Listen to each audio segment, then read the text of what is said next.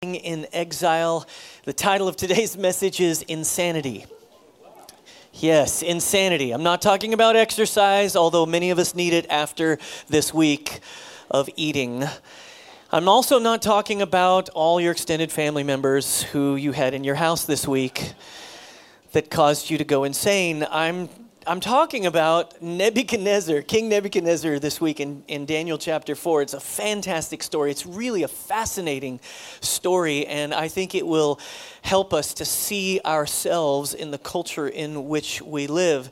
And so uh, let's pray, and then we'll dive right in. Father, thank you so much for your kindness and your goodness in speaking to us today. Lord, as we open your word, we just want to hear your voice more and more. We want to be more open to where you're leading us, what you want us to do, how you want to change us, transform us. Let the, the light of life come into our hearts as you share the, your words with us today. In Jesus' name, amen.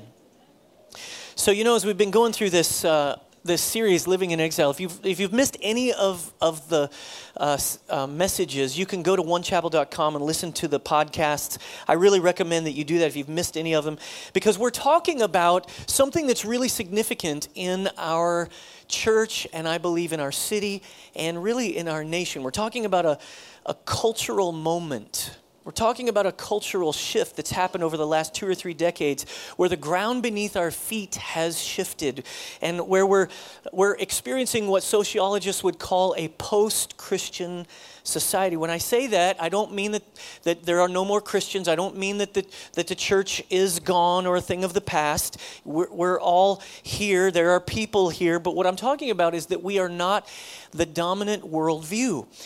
And, and what has happened is the secularization of Western culture is now complete. What happened several decades ago in the academic world is now uh, revealing itself in the popular level. Um, if you're a Christian for the first time in American history, you are the minority worldview. There are many other worldviews that are competing and vying for people's attention.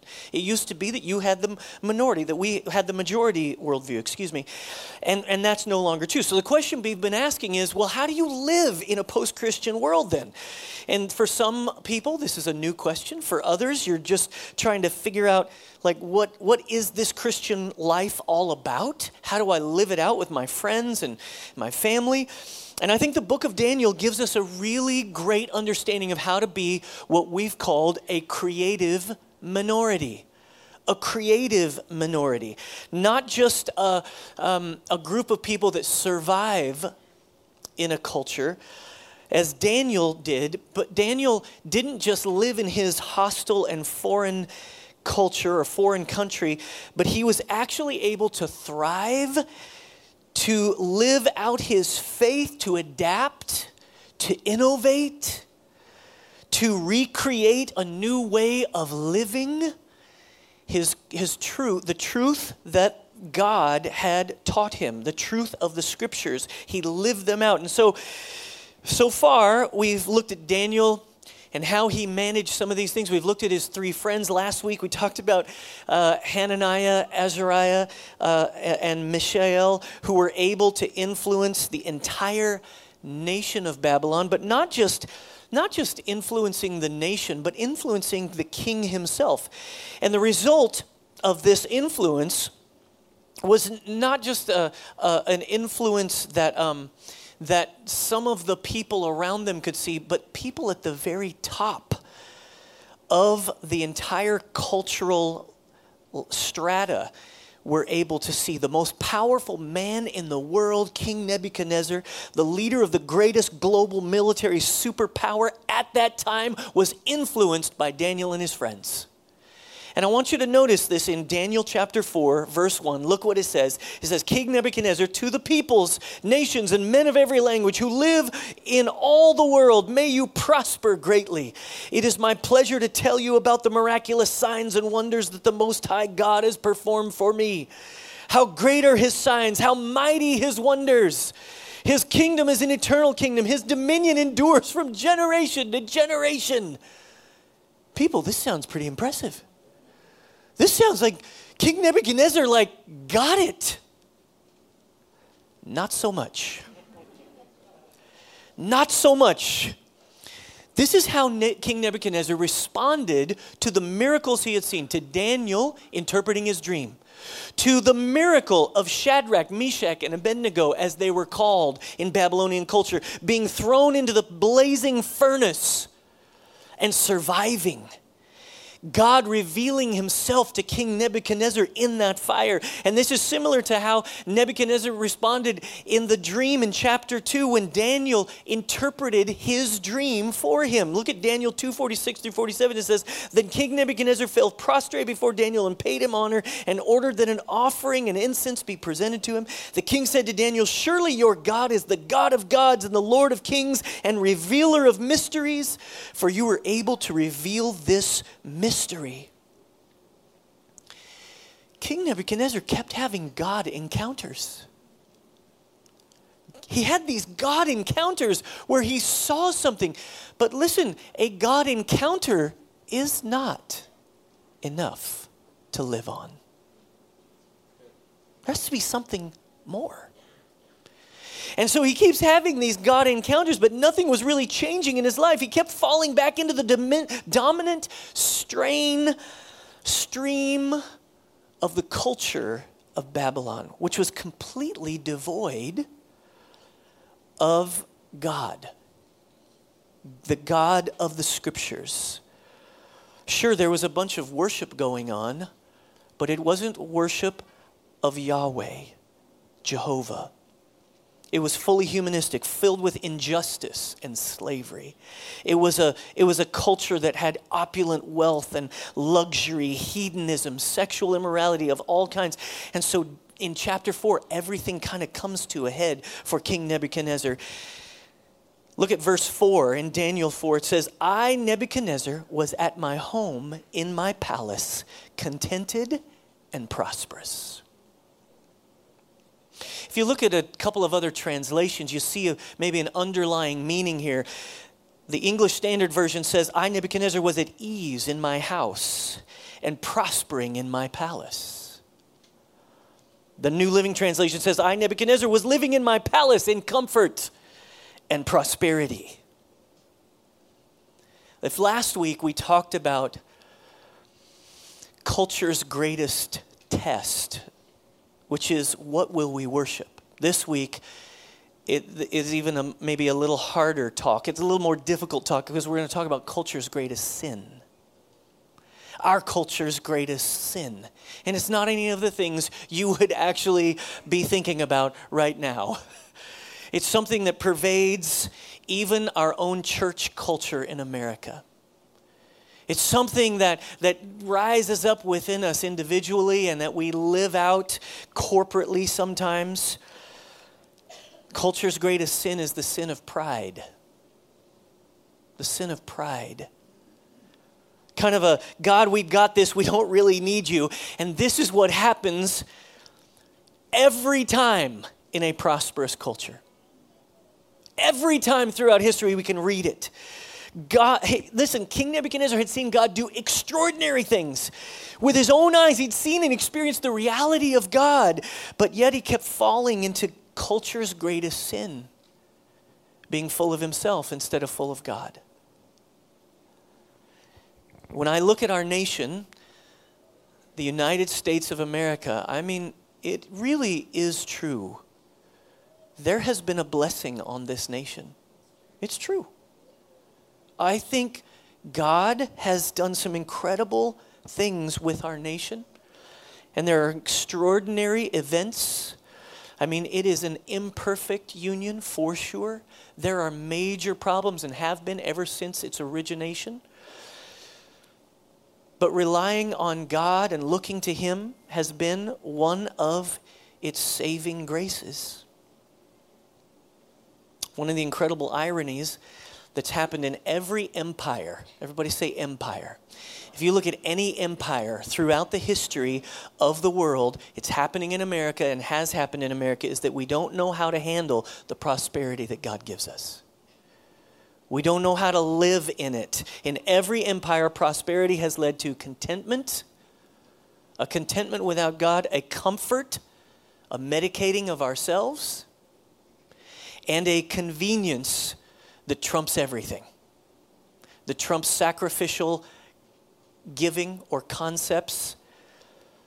And we retreat into a, into a relationship with God that is more of a fire alarm type of relationship.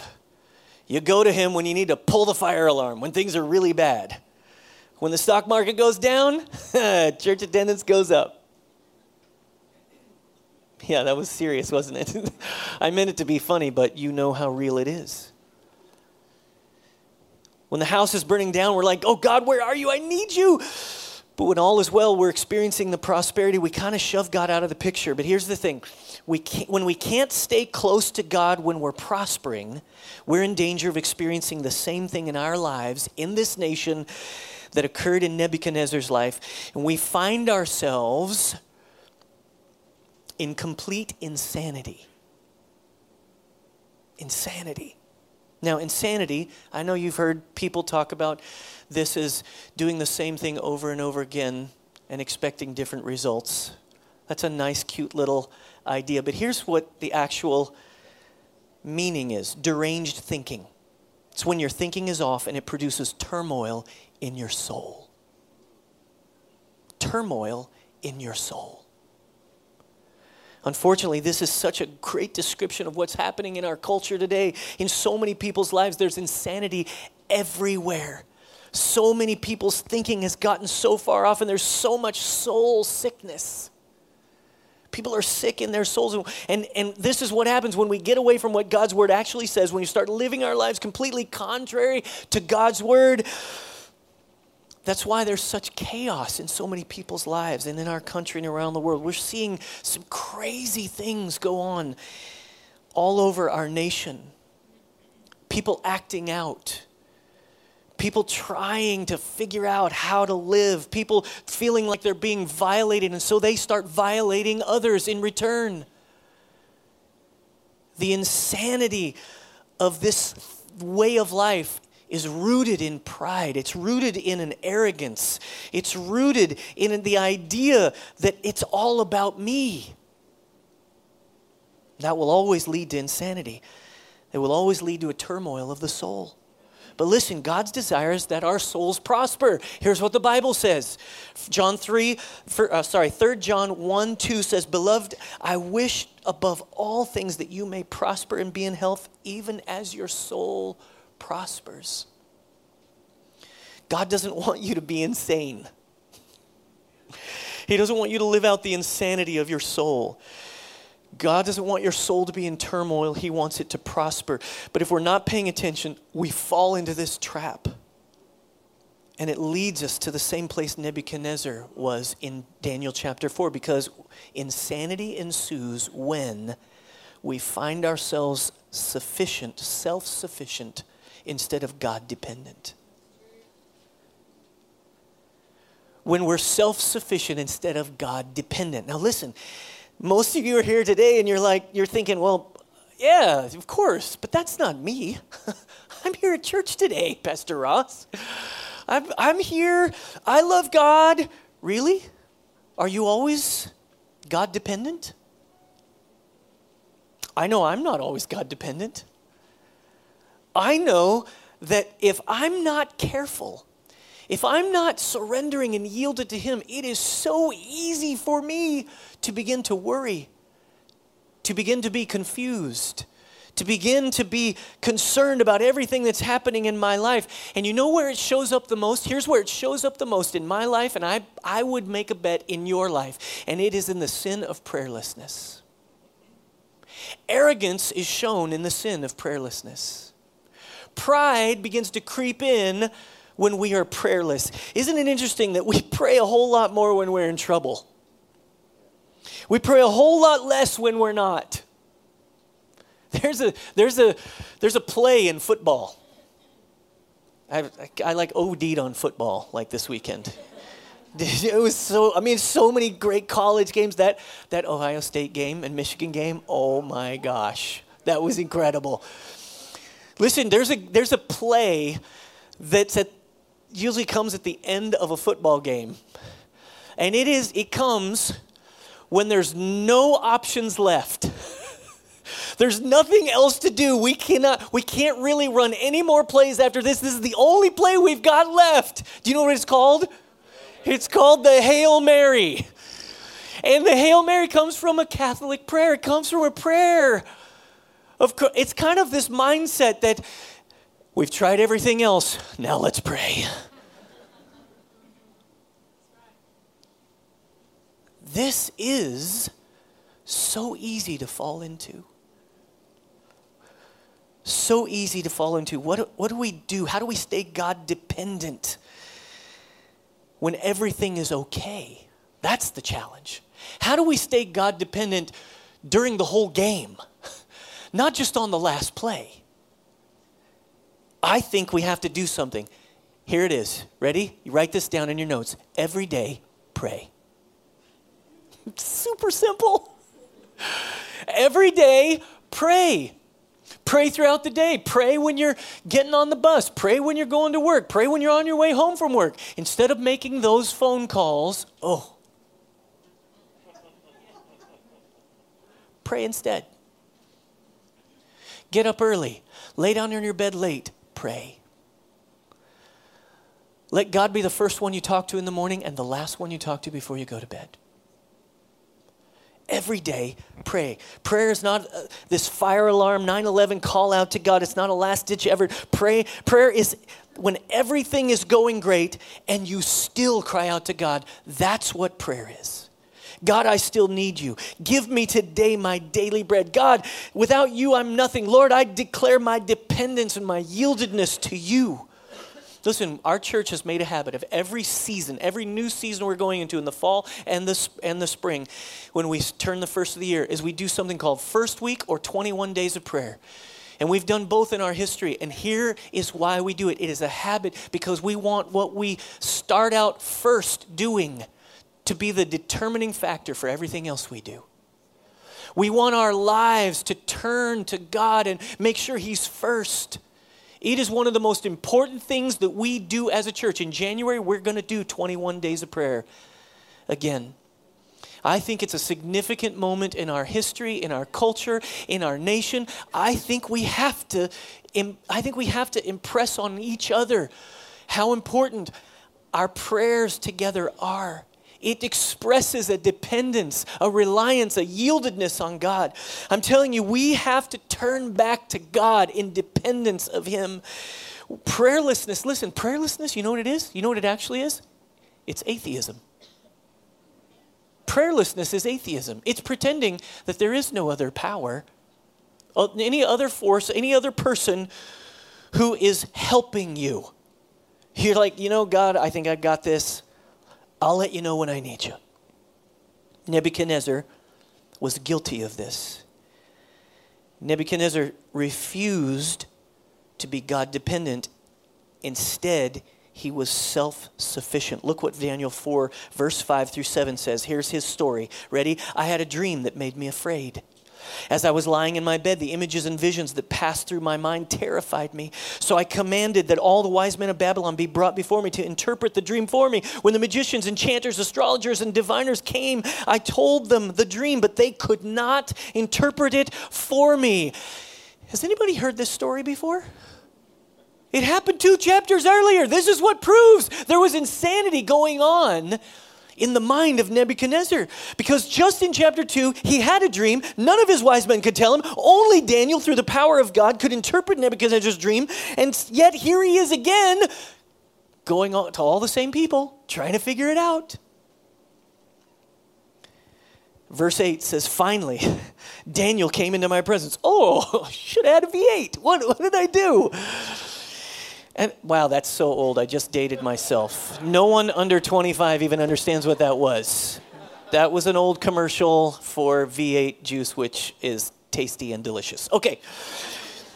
Finally, Daniel came into my presence and I told him the dream. He is called Belteshazzar after the name of my God, and the spirit of the holy gods is in him. I said, Belteshazzar, chief of the musicians, I know that the spirit of the holy gods is in you, and no mystery is too difficult for you. Here is my dream, interpret it for me.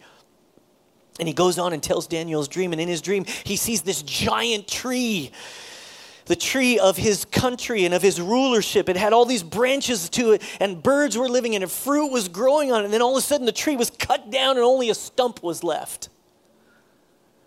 The tree was cut down, his life was cut down, his rulership was cut down, his country was cut down. Nebuchadnezzar was hoping that this was a picture of what was going to happen to his enemies, but no. Daniel describes the interpretation of the dream in verse 22. Skip down there. You, O king, are that tree. You have become great and strong. Your greatness has grown until it reaches the sky, and your dominion extends to distant parts of the earth. You, O king, saw a messenger, a holy one, coming down from heaven and saying, Cut down the tree and destroy it, but leave the stump. I love that phrase right there. Leave the stump. You should write that down in your notes because it's significant. It's, it has meaning. Leave the stump. You know, God always leaves the ability for you to return to Him. He always he always remains, he, re, he leaves an opportunity for you to turn back to Him, for us to always respond to Him. Now, listen, there are obvious consequences of sinfulness. There's no mistaking that. Some people yell and scream that God is bringing justice to America. I don't necessarily believe that. I think the reality is God's not bringing judgment on America. We've just stepped outside of God's protection. I think we just keep going down our sinful path until there's, there's no more protection left. That's what happens. We bring calamity on ourselves, but God always leaves enough He's always right there, ready to return, ready for us to return, ready to create a way back to Himself. Listen, don't let anybody fool you. Repentance is the most powerful and wonderful and happy word in the Bible. It is not a sad word or a mean word or an angry word. It is a wonderful word that means there's always an opportunity to turn back to Him. It doesn't matter what you've done this week, it doesn't matter what happened to you yesterday or last month. God is ready. He's willing for you to turn to Him, to repent, to turn away from your sinfulness and turn to Him. He is ready to respond immediately. It is the thing in the scriptures. It is the one element of scripture that is instantaneous is forgiveness in response to repentance. Unfortunately, everything else is processed. But that is the one it is the one thing God will always be ready to do. Verse 23, look at it. It says, But leave the stump bound with iron and bronze in the grass of the field, while its roots remain in the ground. Let him be drenched with the dew of heaven. Let him live like the wild animals until seven times pass by for him. Seven periods of time is what the Bible's talking about there. This is the interpretation, O king. And this is the decree the Most High has issued against my Lord the king. You will be driven away from people and will live with the wild animals. You will eat grass like cattle and be drenched with the dew of heaven. Seven time periods will pass pass by for you until you acknowledge that the Most High is sovereign over the kingdoms of men and gives them to anyone he wishes. Nebuchadnezzar literally went insane. The dream revealed that he would stay in that insanity until he came to his senses and acknowledged that there was wasn't that he wasn't the one who created this Babylon, Babylonian empire and all of its wealth and opulence. You know, I think we do the same thing as Nebuchadnezzar. We keep taking credit for all that's going on in our lives. Things that we didn't do. Look at the business I built. Look at the house I live in. Look at the cars I drive. Look at the family I created. And God says, Look, I want you to be prosperous, but you cannot take credit for all of it. There's someone else at work. You don't, hey, listen, you don't even have to be successful to think this way. Here's how a person who's trying to be successful starts to think, I need to work 80 hours a week to make any business work. I gotta, I, I gotta have a much better house to live in. I need a cool, I need a cooler car to drive. I mean, let's be honest. I gotta have a cooler car. I need to, t- I need to take and make more money so my kids can have everything that they deserve that will drive you just as much as prosperity and success. You, but here's the bottom line you can't be convinced that it's all up to you because if it's all up to you, insanity begins to happen. You are self sufficient instead of God dependent, but insanity also ensues. Second idea is we get, when we give ourselves the credit instead of thanking God for it. When we give ourselves the credit instead of thanking God for it. 1 Thessalonians 5:18 says in everything give thanks for this is God's will for you in Christ Jesus. If we're going to avoid the tur- turmoil of our own soul, we have to thank God for everything. Recognize that everything you have, everything you are, is because of God. Even secular sociologists are tapping into the idea of thankfulness and gratitude as a key. I, I believe that thanking God is something that we have to do every day. It's, I think this is part of what's causing our nation to slide. We've become so arrogant. We've stopped asking for God to help us, to bless us. 1 Corinthians 4 7, here's what it says. This is the Apostle Paul. He says, What are you so puffed up about? What do you, what do you have that God hasn't given to you?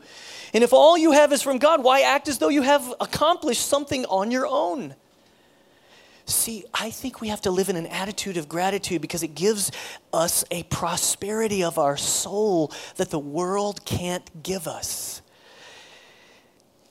Dr. Caroline Leaf, brilliant brain researcher and scientist, she, she has a thing that she says. She says, when we begin to thank God, He always listens.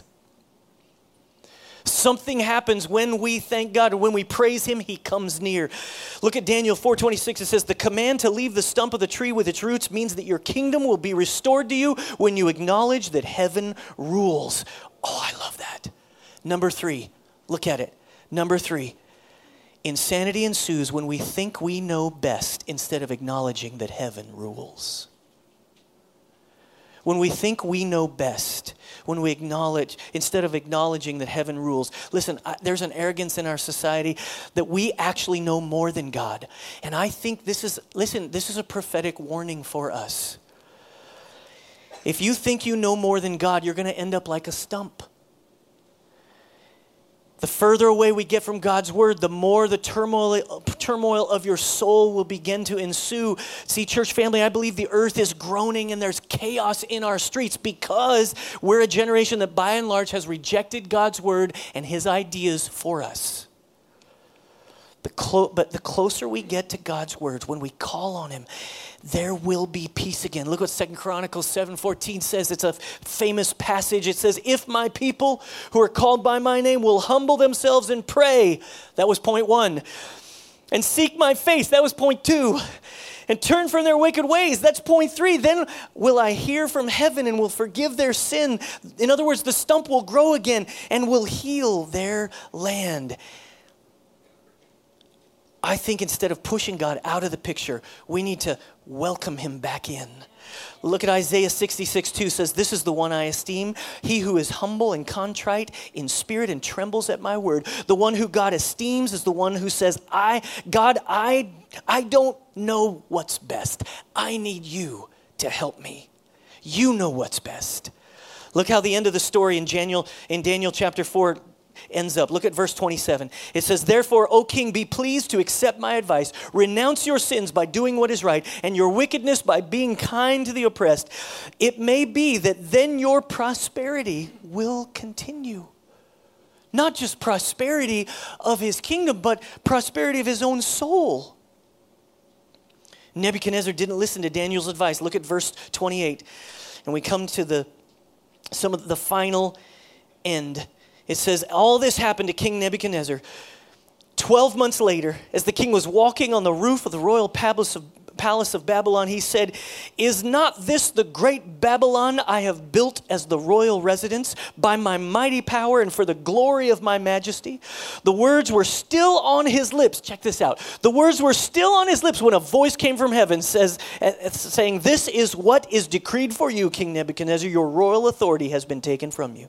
You will be driven away from the people and will live like the, with the wild animals. You will eat grass like cattle. Seven times will pass by for you until you acknowledge that the Most High is sovereign over the kingdoms of men and gives them to anyone he wishes. And immediately, what had been said about Nebuchadnezzar was fulfilled. He was driven away from people and ate grass like cattle. His body was drenched with the dew of heaven until his hair grew like the feathers of an eagle and his nails like the claws of a bird.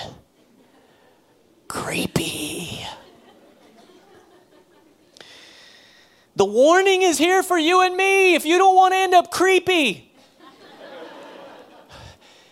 You and I have to respond to what God is saying. Look at verse 34. At the end of that time, I, Nebuchadnezzar, raised my eyes toward heaven, and my sanity was restored. So he goes through this season of insanity in his life until he finally he finally resolves, I'm going to turn my eyes toward heaven. God is always ready in a moment, remember, to forgive and restore you. Psalm 51 says, A broken and contrite heart, oh God, you will not despise. You can mess up and mess up and mess up and mess up and mess up, and it's never too late. Never too late. Immediately, God says, Okay, come to me. Verse 34 says, Then I praised the Most High. I honored and glorified him forever. His dominion is an eternal dominion. His kingdom endures from generation to, to generation. All the peoples of the earth are regarded as nothing. He does as he pleases with the powers of heaven and the peoples of the earth. No one can hold his hand back, hand or hold back his hand or say to him, What have you done? See, finally and suddenly, Nebuchadnezzar changes. Verse 36 At that same time, that my sanity was restored, my honor and splendor were returned to me for the glory of my kingdom. My advisors and nobles sought me out, and I was restored to my throne and became even greater than before. Listen, it's always God's desire to bless you, to keep your soul healthy, to keep you fulfilled. Verse 37, here's our final verse of the day. Now I, Nebuchadnezzar, praise and exalt and glorify the King of heaven because everything he does is right and all his ways are just. And those who walk in pride, he is able to humble. Oh. People, this is a story for you and me. It's a story for our nation, but it's a story for our, us individually. And I just want you to see three things here, right? The first is he was willing, you have to decide to exalt the King of heaven. You and I must exalt the King of heaven. Listen, I know sometimes it gets a little crazy around here. Sometimes you'll see me jumping up and down in the front row during worship, right? But you know what that is? That is me responding to the God who I know reigns and rules over everything. That is me responding to the love of the Father in my own life.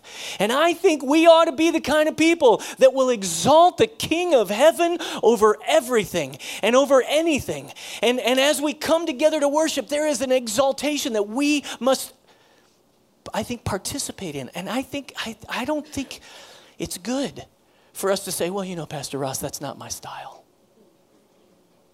Listen, there's a whole bunch of people who fill up UT Stadium down here, Royal Stadium, and well, maybe not this year, but in years past, in years past, it is so incredibly loud. Those people are yelling, they're singing songs, they're waving their hands, they are excited, they're going for it. You go to any club all over Austin, and you'll see people jumping up and down with their hands in the air and enjoying themselves. Listen, listen to me, Smalls. wow, you guys are really culturally up to date. Listen, exalting God is one of the primary ways that we never get full of pride. We never get full of pride. But I don't know if you've noticed, but it kind of tr- you kind of start thinking you acting like a little kid. Innocence is restored in worship. Innocence comes when you decide I'm going to exalt God with whatever I got, my voice, my hands. The scriptures teach us shout unto God with a voice of triumph. The scriptures teach to lift your hands as you're worshiping the Lord. The scriptures teach us to sing out. Listen, th- these are things that not only are he, God doesn't need it from you. He knows that He's wired you and me for worship. We're wired for it. We're going to worship no matter where, where we are, no matter what we're involved in. We're going to worship ourselves, or we're going to worship our career, or we're going to worship athletes, or we're going to worship football, or we're going to we're going to worship something. We're going to spend all of our time and attention and affection on something. I just want to challenge you to exalt God. Number two, you acknowledge that God does everything right and all his ways are just. Stop trying to figure God out. There is a mystery here that you're going to have to embrace, a mystery that demands faith. A mystery that, that demands that we accept God's word as true and that his ways are higher than ours. Sanity will return to your life if you reject this. Listen, I find it. We're so uptight. We're so tormented. We're so busy. We're so upset about so many things. It's easy to live in turmoil in our soul.